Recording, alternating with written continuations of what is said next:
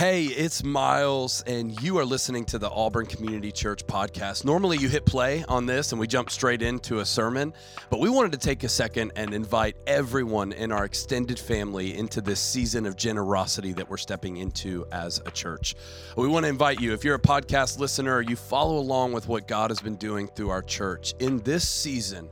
Please pray and consider whether or not God is calling you to give a financial gift above and beyond what you would normally give. It's no secret that this is a time of crazy expansion for our church as we're opening a new building and new locations and saying yes to missionaries and local ministries and ministry initiatives all over the place. And we want to invite you to participate in what God is doing through our church. This is by no means a burden or you have to give. This is a blessing, and we feel like we get to give, and you're invited into it. So, whether that's on Venmo or on our website or reaching out about all the ways to give, maybe think about starting the discipline of giving weekly or monthly, even if that's just $5 or $10 or $15. We want to invite our people to invest into what God is doing through Auburn Community Church. We love you guys. Now enjoy this message.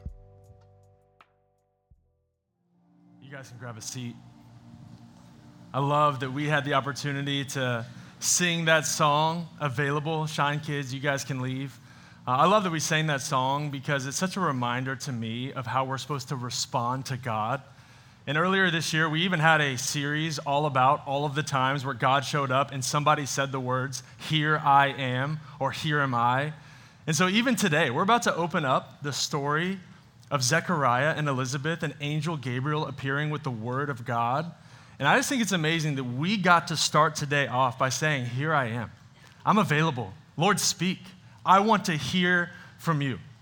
And so, if you're new here, you've never been here before, my name is Gage Henry, and I'm the college and community pastor here. And I'm not the lead pastor here, but uh, our lead pastor is actually in Birmingham, Alabama, right now, um, enjoying his time over there in Birmingham. Um, I know today is already, there's barely a seat in this room. Um, I think there's some overflow. Overflow, can we hear you? Yeah over there in Bethlehem or something. Hey guys, so glad y'all made it to church today, enjoying it. Um, and you know, honestly, uh, it's this is my second week in a row being able to open up God's Word to speak it, and uh, I have just become more and more grateful for Miles in doing that. Uh, the fact that he does this every week, and I know he would hate me doing this, but he's in Birmingham. So I'm going to do it anyways. But can we just thank Miles for the way that he has led us in this season? Opening a building, opening up God's word. And I, I, if you're not clapping in Birmingham, please start clapping right now because that would be uncomfortable. Um, but, but are so grateful for the way that he honestly just stands before God and leads our staff to love Jesus more. It's more about that than any building we build or anything else. And I know for me, I'm just so grateful for, for the opportunity to be led by him. And, and my wife and I, uh, she's on the front row over here, my wife and I just celebrated our five year anniversary this week. Come on, raise it, praise it. Um, so grateful uh, again to be married five years. And it's also like a little discouraging at times. And what I mean by that is how much I haven't changed since we got married. I don't know if anybody can relate. Like, it doesn't matter. No matter what, no matter how many times you tell me what we're doing this weekend, I am going to ask you on Friday, what are we doing this weekend? Can I get an amen from some wife in the room? Yes, okay. Preach. Thank you. I will.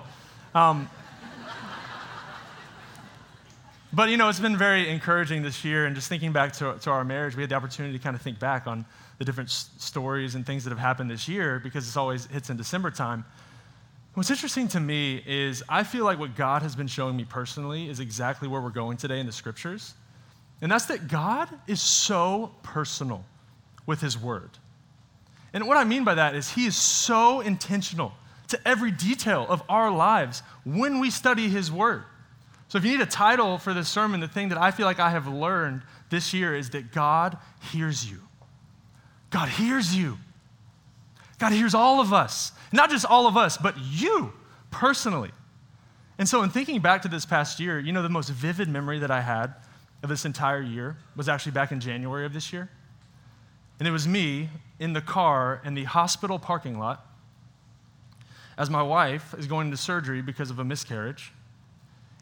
And I can't even go into the surgery because of COVID restrictions. So there are tears on the steering wheel as I sit there for four hours waiting for this to finish. And God met me. God was so close. He heard every prayer that I uttered. And at the same time, I'm just not, it's not lost on me that today we're about to open up a story about a childless couple waiting the arrival of the birth of Jesus. And now, my wife is 32 weeks pregnant, and our due date is January. Like, I know this isn't, uh, uh, uh, I, just, I, just, I just want you to see this is how personal God is to you as well. This isn't just me on stage because I'm a pastor. This is available to you. So, what I want to do is, I want us in this Christmas time to open up God's word and let Him invade our personal lives. I want him to become so personal by every single word that he speaks. I want you to love what you see and not just think that it's generic or just theological. No, it is personal. We serve a God who knows us and who hears our prayers. And it's so encouraging to me, but at the same time, I know how most of us are in Christmas time. Can we be honest? The, the first thing to go and during Christmas time is your Bible. It's the thing that we leave behind. Let me just ask you this question to be a little convicting. How much did you open your Bible over Thanksgiving? That's probably an indication of what December is going to look like. Yet, this is the time where we remember the arrival of Jesus. Last week we talked about the ascension into heaven, and now we're talking about the arrival from heaven. And so, to make sure that we're on the same page, Zechariah gets a personal word from God. So, I just want to ask you point blank this might be a little convicting of a question, but I just want to ask you what is the last thing that God spoke to you personally? I mean, like impressed on your heart like you opened up the pages of Scripture and He was speaking to you. What's the last thing that He spoke to you personally? And here's what we're going to discover today we have an opportunity to respond when God speaks. So if you have your Bible, hold it up. Hold it up in Overflow, hold it up online, Huntsville, Lake Martin, hold it up in Birmingham right now. We're going to be turning to the Gospel of Luke, but I've been kind of debating on what to do for Bible drill. So if you love eggnog, keep it up. Wow, just a few here in Auburn. You guys are crazy. Um, y'all are just built different. Let me just say that. Nobody really likes eggnog. Everybody turns me to Luke chapter 1. If you like eggnog, you're like uh, someone I want to take into like a wilderness and like hunt and survive and stuff. Like, those are the kind of people that I think of. We're going to be in Luke chapter 1, talking about the foretelling of the birth of John the Baptist. So we're going to start in verse 5. Give you a little time to get there.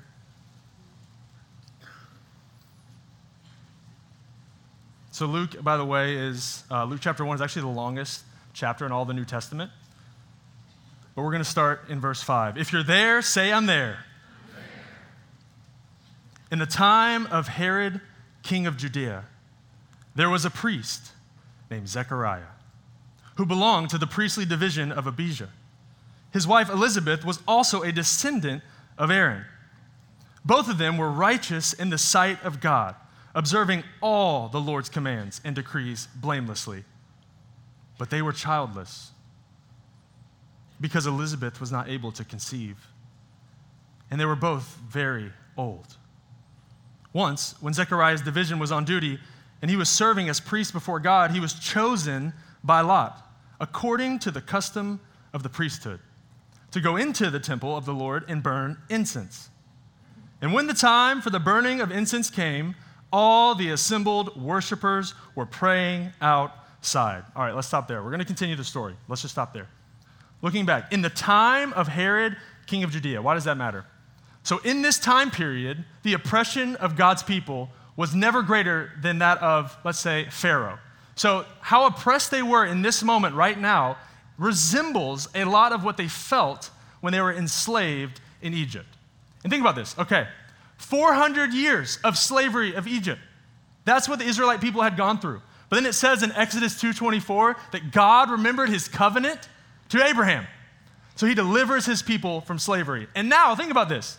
400 years of silence. I don't know if you know this, between Malachi and Matthew. 400 years of silence. No prophetic word going out, but God was still working even in the silence. But there are 400 years of silence. And now, the first thing that is spoken, the first thing that we read about in Luke, is about a priest named Zechariah.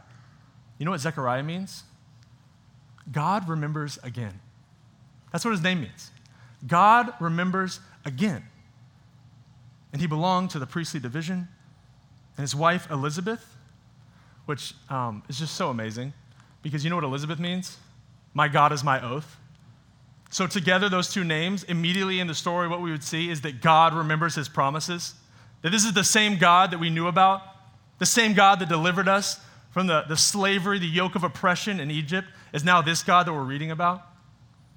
Continuing on, verse 6 both of them were righteous in the sight of God, observing all the Lord's commands and decrees blamelessly, but they were childless. Okay, this is interesting. In Jewish perspective, if you did not have a child, that means that you were cursed. Ultimately, what it means is typically, if you did not have a child, it was because there is a part of your life, you have sin in your life that causes you to be unrighteous.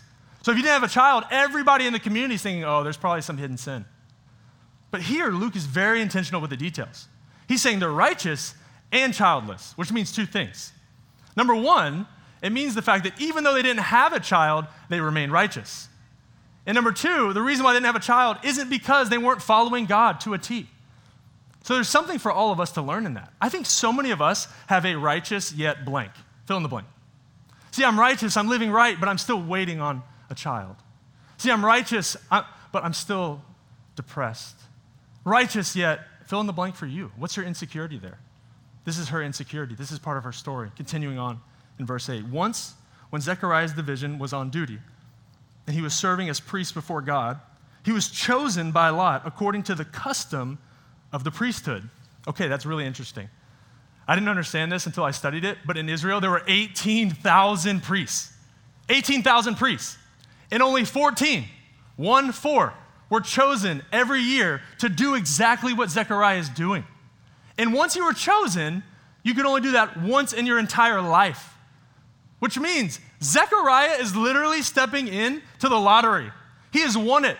This is why he has breath in his lungs. Him as a priest, everybody would be thinking, wow, he has won the lottery. He's actually going to offer up the incense in the holy place. Come on. This is the custom of the priesthood. And Zechariah, this is his moment. Why he has breath in his lungs. He's about to experience it, right? Continuing on, to go into the temple to burn incense. So, why would he burn incense? So, what the, the priest would do is they'd walk into the holy place and they would burn incense, and you would see the smoke rising out of the temple. And that was symbolic of the fact that those were the prayers of God's people ascending to heaven. As you saw the smoke go up, as you saw the incense go up, that meant that God was hearing you. That meant that he was hearing the prayers of his people. And if you think about it, at the end of Luke, in the ascension of Jesus, what happens? All of his disciples go back to the temple, continually praising and worshiping God. And here we are at the beginning of the story, and all of God's people are around the temple praying for the Messiah, and their prayers are heard, worshiping God. So powerful. And God hears their prayers. Let's continue on in verse 11. Then an angel of the Lord appeared to him, standing at the right side of the altar of incense. When Zechariah saw him, he was startled and was gripped with fear. But the angel said to him, Do not be afraid, Zechariah. Your prayer has been heard. Your wife Elizabeth will bear you a son, and you are to call him John. He will be a joy and delight to you, and many will rejoice because of his birth. For he will be great in the sight of the Lord. He is never to take wine or other fermented drink and he will be filled with the Holy Spirit even before he is born. He will bring back many of the people of Israel to the Lord their God, and he will go on before the Lord in the spirit and power of Elijah to turn the hearts of the parents to their children and the disobedient to the wisdom of the righteous, to make ready a people prepared for the Lord. What an announcement. What a proclamation. This is so powerful. John is going to be the one to prepare the way for Jesus. Now, I just want you to picture this. As this priest ascends to the holy place, a beautiful golden altar, lays out the coals, prays a prayer, and then boom, an angel appears to him. And what happens? Verse 13 Angel said to him, Do not be afraid, Zechariah. Your prayer has been heard. Interesting, because right after that, which prayer had been heard? Think about this. He's in the temple praying a priestly prayer, waiting for the coming of the Messiah. He's asking for the Messiah to come, for the deliverance of Israel to come. And so when the angel appears and says, Your prayer has been heard, immediately I'd be thinking the same thing. I'm thinking, Wow, the Messiah must be here. And he says, What? In verse 14, Your wife, Elizabeth, will bear you a son. And you are to call him John. See, what's so interesting is immediately he answers the prayer that Zechariah had been praying, just not in the temple. For their whole life, they had been praying for a child. They'd been wanting a child. And now he's praying for the kingdom of God. And the angel appears and says, Your prayer has been heard. I'm giving you a child. Simultaneously, he's answering both prayers. And he says, You're going to name him John. So the only time that God names people, it means there's a specific task that that person is to fill. And that's why there's a vow that follows up with it. That's why you're not to drink, you're not to have fermented drink of any kind, like you're not supposed to have wine. And, and, what else? Your baby, John, will be filled with the Holy Spirit before he's even born. Which, I just gotta say it, the blatantly obvious reminder of the value of life in God's eyes once again. Blatantly obvious. He will be filled while he's still in your stomach with the Holy Spirit because I got a task, task for him. He's going to prepare the way for the Messiah to come. Zechariah, your priestly prayer is answered and your personal prayer because look at verse 16. He, John, will bring back many of the people of Israel to the Lord their God. See, the thing that he was actually praying for, that's the answer. That's what he was praying for. He wanted the people to be delivered. Verse 17, and he will go on before the Lord in the spirit and power of Elijah to turn the hearts of the parents to their children and the disobedient to the wisdom of the righteous, to make ready a people prepared for the Lord. And Zechariah would not have missed this fact that the last promise given in the Old Testament at the end of Malachi is quoted by Gabriel here links the first promise of the New Testament. Check it out. For dramatic effect, if you want to turn there, you can turn to Malachi chapter 4 just so you can see it yourself. This is the last thing that is spoken in the Old Testament before the 400 years of silence. Malachi 4, verse 5. See, I will send the prophet Elijah to you before that great and dreadful day of the Lord comes. Check this out. He will turn the hearts of the parents to their children. See, immediately, Zechariah, a priest, would 100% know that Gabriel is quoting Malachi. 400 years earlier, 400 years of expectation, 400 years of anticipation, 400 years of waiting for the announcement of the Messiah. And here, Gabriel is showing up to him saying, It's happening, it's here. The promise of old is coming to pass right now in front of our eyes, and he will come in the power and spirit of Elijah. Your son is going to be the one to make ready a people for the Lord. Your son is going to be the one who actually announces the coming of the Messiah. Your son's going to do this. Your prayer has been heard. And, and I think for me, just to be honest, I think I look into the scriptures and some stories are like too good to be true or like too good to apply to my life. Like this is like too good to be true, right? If you think about it, like I want you right now to think about the time in your life where you got some news where you just immediately, it was like the best news ever. Like you found out you're having a kid, you found out she might say yes if you propose. Like, what is the moment? Maybe it was the time that you got the announcement letter that you got into the great University of Auburn. You're like, I'm going to Auburn, War Eagle, right? For me, it was Georgia. Sorry. Um, uh, yeah, I'm in my Roll Tide shirt, though, for the Birmingham people, so there you go. Um, they're not making the playoff, though. Sorry. Um, so, I don't even know where I was. Um, great news. Uh, great news. What does Zechariah respond with? Let's look at it. Verse 18. It says that Zechariah asked the angel, How can I be sure of this? Think about all that he knew. Think about all that he'd experienced. And this is his response to the word of God. How can I be sure of this? You've got the wrong guy. I'm an old man, and my wife is well along in years. The angel said to him, I am Gabriel.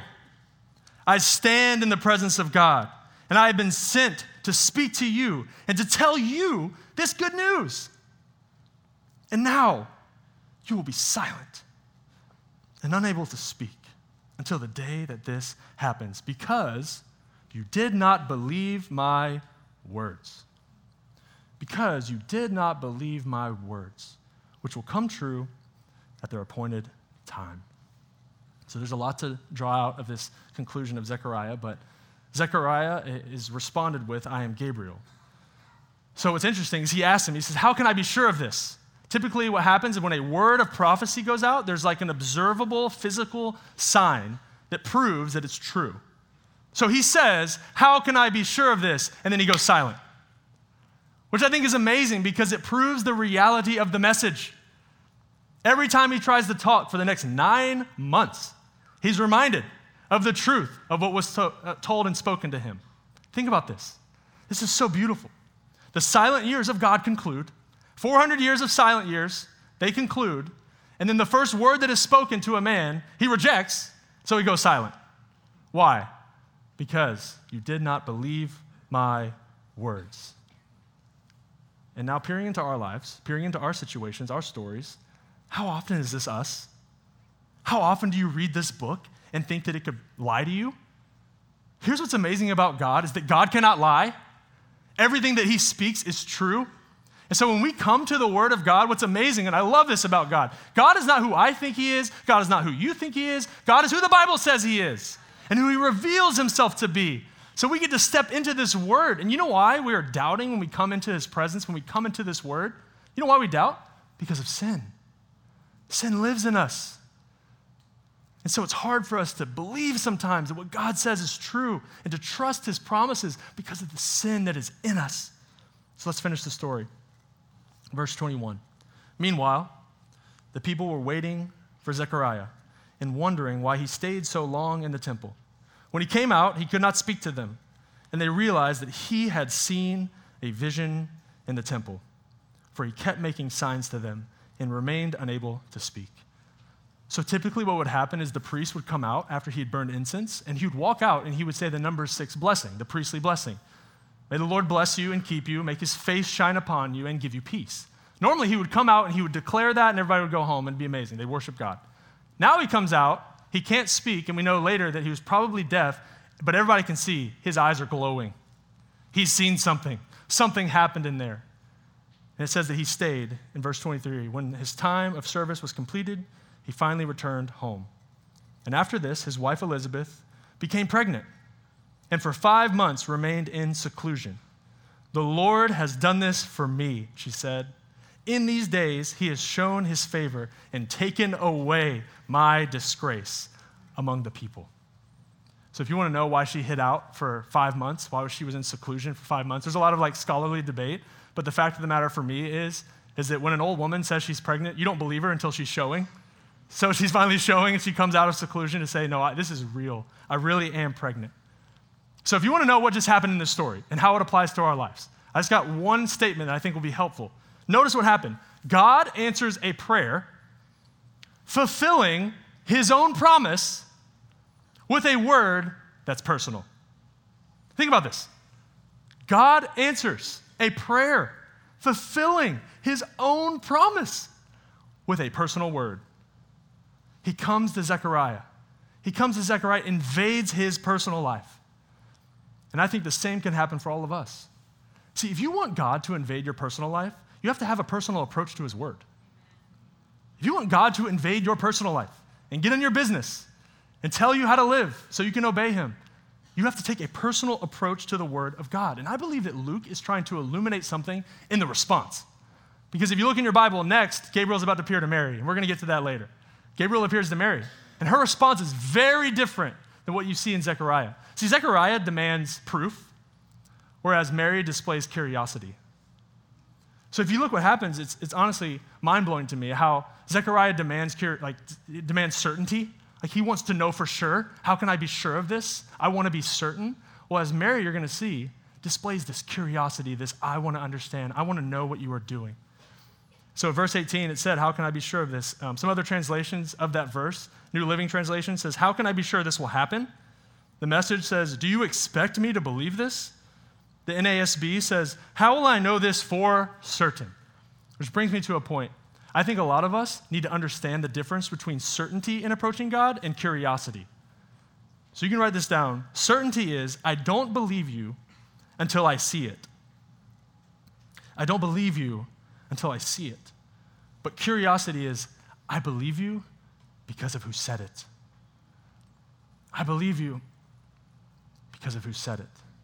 So certainty is demanding an outcome. In fact, I believe most of us, we worship certainty over Jesus half the time. We'd rather know the plan, we'd rather know the answer, we'd rather know the result rather than trust that Jesus is enough on the journey and accept the invitation into curiosity on the journey. And so what happens here is you see Zechariah respond with, How can I be certain? But look at verse 19. The angel said to him, I am Gabriel. I stand in the presence of God, and I have been sent to you to speak to you and to tell you this good news, this gospel. I've been sent. I am Gabriel. You know who I am? See, the credibility of the message depends on the messenger. That's why you attack the credibility of a witness in a trial. Because you want to believe the credibility. Who is Gabriel? Think about this. Who's Gabriel? He appears to Mary. Who else did he appear to? Daniel. And in Daniel chapter 9, it's the most confusing passage probably in Daniel. Gabriel appears to Daniel and says, There's an anointed one coming. The Messiah is coming. You're just going to have to wait well.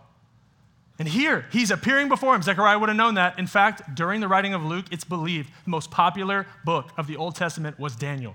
So Zechariah is standing there, and he's like, I'm Gabriel. I'm the guy who gave Daniel the plan that now you're fulfilling, now you're living in. I stand in the presence of God. I came from the throne room. I'm bringing you this good news, the gospel, to you, that your son will prepare the way for Jesus and his gospel. How amazing is this that God is working? But if you notice how he responds, it says so much about our expectations. He expected to never have a child. In fact, I would argue Zechariah had made up his mind about his reality, and he had left God out of the equation. And it's what so many of us do all of the time. When we look at our lives, we either project disappointment from our past into the future, or we convince ourselves we make up our minds that nothing is going to change. I am stuck here. And that's what Zechariah did. But for me, the invitation that I see in this passage of Scripture is to let God's faithfulness in his past be the best predictor of his faithfulness in the future. Think about this. What stories would a priest, and it says that she, Elizabeth, was a descendant of Aaron, which is like a preacher's daughter. Think about it. A preacher and a preacher's daughter are married. They know all the stories. What stories their entire marriage, their entire life have they been holding on to? They can't have a kid. I don't know, maybe the father of their faith, Abraham, who couldn't have a son until his old age. They give birth to Isaac. I don't know, maybe uh, let's talk about Hannah, who gives birth to Samuel when no one expected it, the prophet. Like they would have known all of these stories, yet they let their circumstances. He had made up his mind about his situation, and it kept him from enjoying the promise that Gabriel was giving him. You will have a son. So I think for so many of us, we have to stop letting the discouragement of our current situation keep us from being audacious enough to believe that these promises apply to you. We have to stop letting the, the challenge of what we see right in front of us keep us from what God says here in this book. And so I actually wrote this down in the middle of kind of our trial and our situation, our circumstance. I wrote this down in my journal. I will no longer let the discouragement of what I am going through make me forget the God that I belong to. I will no longer let the discouragement of what I'm going through keep me from believing the God that I belong to. I won't forget you, God. You didn't forget me. I know you hear me. Every prayer that I utter is personal, and you show up in a powerful way. He's worthy of our trust. Let's finish it. Verse 25. The Lord has done this for me, said Elizabeth. In these days, he has shown his favor and taken away my disgrace among the people. Here's what's so amazing is that once Elizabeth gets the news, She's so ecstatic and so excited, and she becomes pregnant. And she says, The reason why I've been disgraced in this community for so long is the fact that I haven't had a child, and now I'm receiving a child. She's so ecstatic, so excited. You want to know what John means? God is gracious. The name John means God is gracious. Not only am I going to take away this part of disgrace in your life, I'm going to name him that. This is who your son is going to be. God is gracious. And I think it's so personal for a reason that our insecurities become the backbone of hope in our testimony. This moment, she'd been disgraced, and now she's having a son named God is gracious. It's so beautiful. And so, in the rest of the time that we have together, what I want to kind of illuminate is how personal God's word has become, even to our church. So, in the last few weeks, something weird has been happening, just so you know, if I can let you in on this for our staff. Every single time a message is preached or every single time a passage of scripture is read, it's like somebody in the crowd has that exact situation and circumstance they're going through, and God meets them in a personal way. Let me, let me just give you an example so you know what I'm talking about. A few weeks ago, uh, we did a, a sermon series, or a sermon on the walk to Emmaus. You remember this one? Where two disciples even after hearing the resurrection or walking away from Jerusalem, they're going to Emmaus, and the resurrected Jesus appears to them. And what does he say? Go back, turn back on the road. Ultimately, saying, turn back on the road to Christ. Stop going your way, start going back towards Christ. That's, that was the message that was preached. That night, I saw this guy. He was acting kind of, you know how you're, you just kind of see somebody kind of acting a little strange, knowing, like, man, God feels like he's speaking to that guy. You can kind of just tell. And afterwards, I start talking to him, and we'd been friends for a little bit. I met him last year.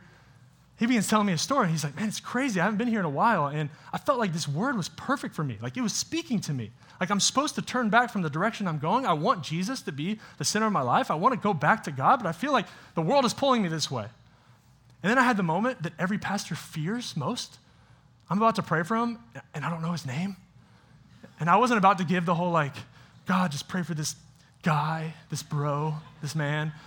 And so he kind of sees this in me and he like looks at me, kind of smirks. He's like, I know you don't remember my name. I'm like, sorry, can you tell me your name? And he says, My name is Christopher Rhodes. I was like, hold up, hold up.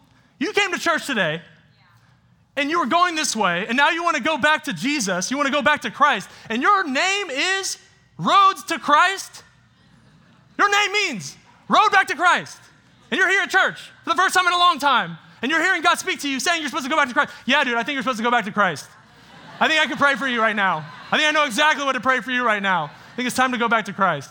And he's going to be here today. He might be here right now. So, what's up, Chris? He said I could share this story, but this is crazy, right? So, this has happened every single week. Even to the detail of Baptism Sunday, we had 62 stories of the promises of God. Amazing. The last thing at North Metro that Miles and I got to see, the last thing that he did was a baptism service where 62 students were baptized? Okay, God, what are you doing here? This is so personal, so specific to a story. So, this is my first point. I'm going to do kind of the same thing. Every single point has a story based on a word that's been preached. It's find the prayer that communicates your situation. If we're going to search the scriptures in a personal way and let Him invade our lives, we have to have a personal approach to the Word of God, not for ourselves, but so that our heart can be aligned with His. And so here, Find the prayer that communicates your situation. Think about this Zechariah was praying a prayer for his people. He's praying this specific prayer, this priestly prayer, yet Gabriel answers him in the middle of that prayer with a personal answer. So, a few years ago, my, my mom uh, has breast cancer, and we found out that she had breast cancer, and we started praying different things. And someone told me, that you should pray Hezekiah's prayer, where he asks for healing and asks for, and then God grants him 15 more years of life. And so we've been praying that for years. And finally, I was talking to my mom, and I was like, Mom, it's been 15 years since you were first diagnosed with cancer. Maybe we should ask God for 15 more. Like, see, when you pray the prayers that are actually in, on these pages, all of a sudden they become so much more powerful than God, I just hope you do something. God, it would be really awesome if you answer this now. When you start looking at what Paul says in Romans or Philippians or Ephesians, or you look at an Old Testament prayer and you say, God, I want this to be true of my life. Maybe a psalm. You know, last week I preached about the ascension of Jesus, and I don't know why, but I felt led at the very end of the message to just say Psalm 16:11, which is what we read to start this gathering. I don't know why I felt led to just, hey, I want the last thing to be heard was the word of God, not my words. And so as we're leaving, I, I finally meet up with a lady in our church who's a prayer warrior in our church, and she's like, that was for me. And I was like, What do you mean? She's like, Every single part of my life story that has been bad, God has illuminated Psalm 16:11. You know, this past week, she was in, in and out of the hospital with a health scare. And in the middle of that health scare, decided to show up to church just because. And at the end of the gathering, all of a sudden she's hearing Psalm 16:11. You know why? Because God is that personal, God is that specific. And if you want to know what it is, Psalm 16:11, you make known to me the path of life. You will fill me with joy in your presence, with eternal pleasures at your right hand. When you make your prayers God's prayers, man, your life can change quickly, aligning your heart with His. That's point number one. Point number two find the promise that combats your self doubt. When you're searching the scriptures, you have to find the promise that combats your self doubt. Think about this. What was the doubt that they had? The unbelief that he had. He could not have a child, yet God takes away his disgrace. Think about the promise that they were holding on to. Malachi 4, 400 years, knowing that a Messiah is coming, knowing that this is possible, this epic moment, they're waiting on the Messiah. This is the promise they've been holding on to. And all of a sudden, things change. He shows up, yet they didn't believe. You have to have a promise to hold on to in your insecurity and in your self doubt. So, two weeks ago, another cool sermon moment. Two weeks ago, Miles is preaching on uh, the meal. If you remember this, the plan of God, the way to, we're going to save the world is actually through our table, inviting people over to have a meal. And the promise that was in that scripture was that the Messiah will suffer and rise from the third day, and repentance for the forgiveness of sins will be preached to all nations. So the repentance of sin will be preached to all nations. After this, there's a girl that comes up to me. Her name is Eva Drjanovic. She was baptized at this church. She came to know Jesus at this church. This has been part of her story. She's plugged into this church. We actually shared her story at Easter, and she's from Serbia, another country, a different nation. And she comes up to me and she's almost like shaking out of excitement. She's like, Oh my gosh, you will not believe this. You will not believe this. Look at this picture. And she showed me this picture. And she said, Look at the timestamp. See, that Sunday was November 20th. She showed me the timestamp. November 20th, a year ago. And she said, This Friendsgiving was the time where these girls from your church invited me over for a meal. It was the first encounter I had with believers. I was like, You have to be kidding me. You have to be kidding me that the promise that we're literally preaching, the word that's going out right now, she's like, Yeah, I am walking proof of that promise that we read about. I'm not even from this nation, even that detail. But I'm here now. The promise that we see. You can hold on to one for yourself, for your self doubt, for what's what you're going through in your situation. And point number three is this find the person that collides with your story. Find the person that collides with your story. See, Zechariah and Elizabeth, what story in the Bible had they held on to? It was probably the story of Abraham. It's probably the story of Isaac, the story of Hannah, the story of Samuel.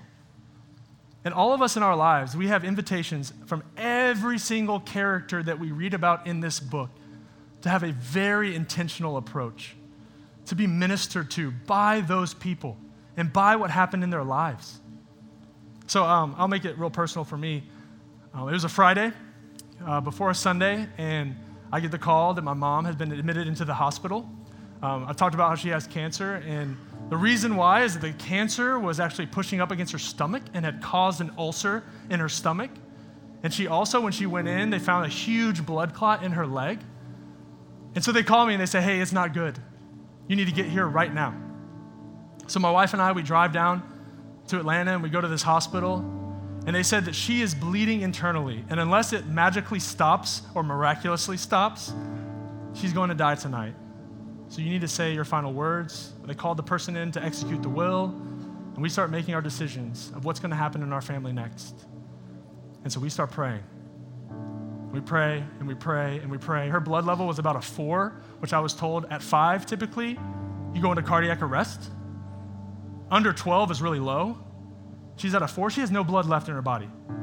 But for some reason, she hangs on. She hangs on. And then that next Sunday, I asked the whole church in our prayer time, I said, hey, could you pray for my mom? You want to know what the sermon was for that day? The double miracle about the bleeding woman. That Sunday, I'm in church, hearing the word of God being preached about a bleeding woman who her bleeding stops. So after church, drive back to the hospital. Go there. I, I come up, all the doctors. You won't believe this. I know exactly what's about to happen. You won't believe this. The ulcer has stopped bleeding, it's gone. And then they went to do an MRI and they're like, the blood clot is gone. I don't know where it went. I'm like, I know. God, you're so personal. Y'all, this is the God that we serve. We serve a God that is so personal to somebody even in this room who's struggling with infertility to know that this is the message that was going out today. Think about how personal God is. Every single story in here is an invasion into our world. We have the invitation to hold on to the characters before us. We have the invitation to believe that what God has done in the past, how He's been faithful in the past, is the best predictor of what's going to happen in the future. We can trust that He is worthy of our praise because we have a God who hears us when we are suffering. We have a God who hears us when we're struggling. We have a God who hears us when we're depressed. We have a God who hears us in the most unlikely of situations. You can't have a child in your old age. No way. And here he is saying, No, your son, your son, Zechariah, is going to be the one to prepare the way for the Messiah. That is how much I love you, Zechariah. I'm going to be that personal in these details to show you your prayer has been heard. So, today, even, let me just go today. If you're like, what's the story for today? Guess what? There is one. The story for today. Last Sunday, we were praying for a couple in our church named Brittany and Jordan Vickers. And they have been battling with infertility for years. But in the middle of their waiting, they stayed faithful to God. And out of that time, a verse that was given to Brittany was that God sets the lonely in families. And she actually started the alongside ministry of our church, believing that maybe our church could end the foster care system altogether in Lee County. She started that ministry. And then she gets pregnant. And she spends all this time waiting, wondering, hoping, wishing, and now she's pregnant, rejoicing. And last Sunday, we're expecting uh, the baby to come on that Sunday during service. We're like praying that the baby comes during the service, but he didn't come. So, technically, today is the first Sunday where the word has gone out. And guess what? The story we're talking about is a childless couple. So, here's a picture of their son. I think I have one. I know, get your alls out now. He's so cute. And I saw this detail and I almost lost it. You know what they named him? Isaac Samuel Vickers. Who had God been faithful to before? Abraham, Sarah, here's your son Isaac in old age. Hannah, Elkanah, here's your son Samuel in old age. And here we are today, the first Sunday since having this boy, reading a story about the faithfulness of God. God is this personal. This is the invitation to know Him. Why don't you let Christmas time be your invitation into more of Him? Search the scriptures, find a prayer, find a promise to hold on to in your circumstance. Find a character that you connect with and say, God, I want this to be true more than what I'm seeing. This is the invitation for all of us to remember the God that always hears us. So we're going to step into that right now. We're going to go back and remember Him. So if you have your communion sets, you can go ahead and get those out. This is just a time for us to remember the sacrifice of Jesus on the cross. And if you're not yet a believer, you can just leave that underneath your, your seat. If you don't have one, raise your hand. All of our locations, Overflow, Birmingham, everywhere. If you don't have one, just raise your hand and our team will come find you with one. This is a time we love for husbands to pray over your wives as you head into this Christmas season. But I want us right now, I want you to think about what is your childlessness? What is the thing right now that's defining you? What is the insecurity that that is you have made up your mind about that reality. Here's the best news. Every one of our insecurities, every one of our sins was nailed to a cross. So when we remember the elements, when we remember God's body or Jesus' body broken for us and his blood poured out for us, it is the invitation into more. So I want this one to be so personal to you. Make it personal. Pray to prayers that are personal because God hears you. Let me pray before we step into this time. Heavenly Father, I pray in Jesus' name you would comfort the family that's been waiting, that you would comfort the family that's been struggling. And God, we rejoice. We rejoice with Brittany and Jordan. We rejoice with those of us who've waited for a long time for something to come pass, and you are faithful to keep your word. So, Father, right now, speak to us, minister to us. We want to hear from you and nobody else. In Jesus' name.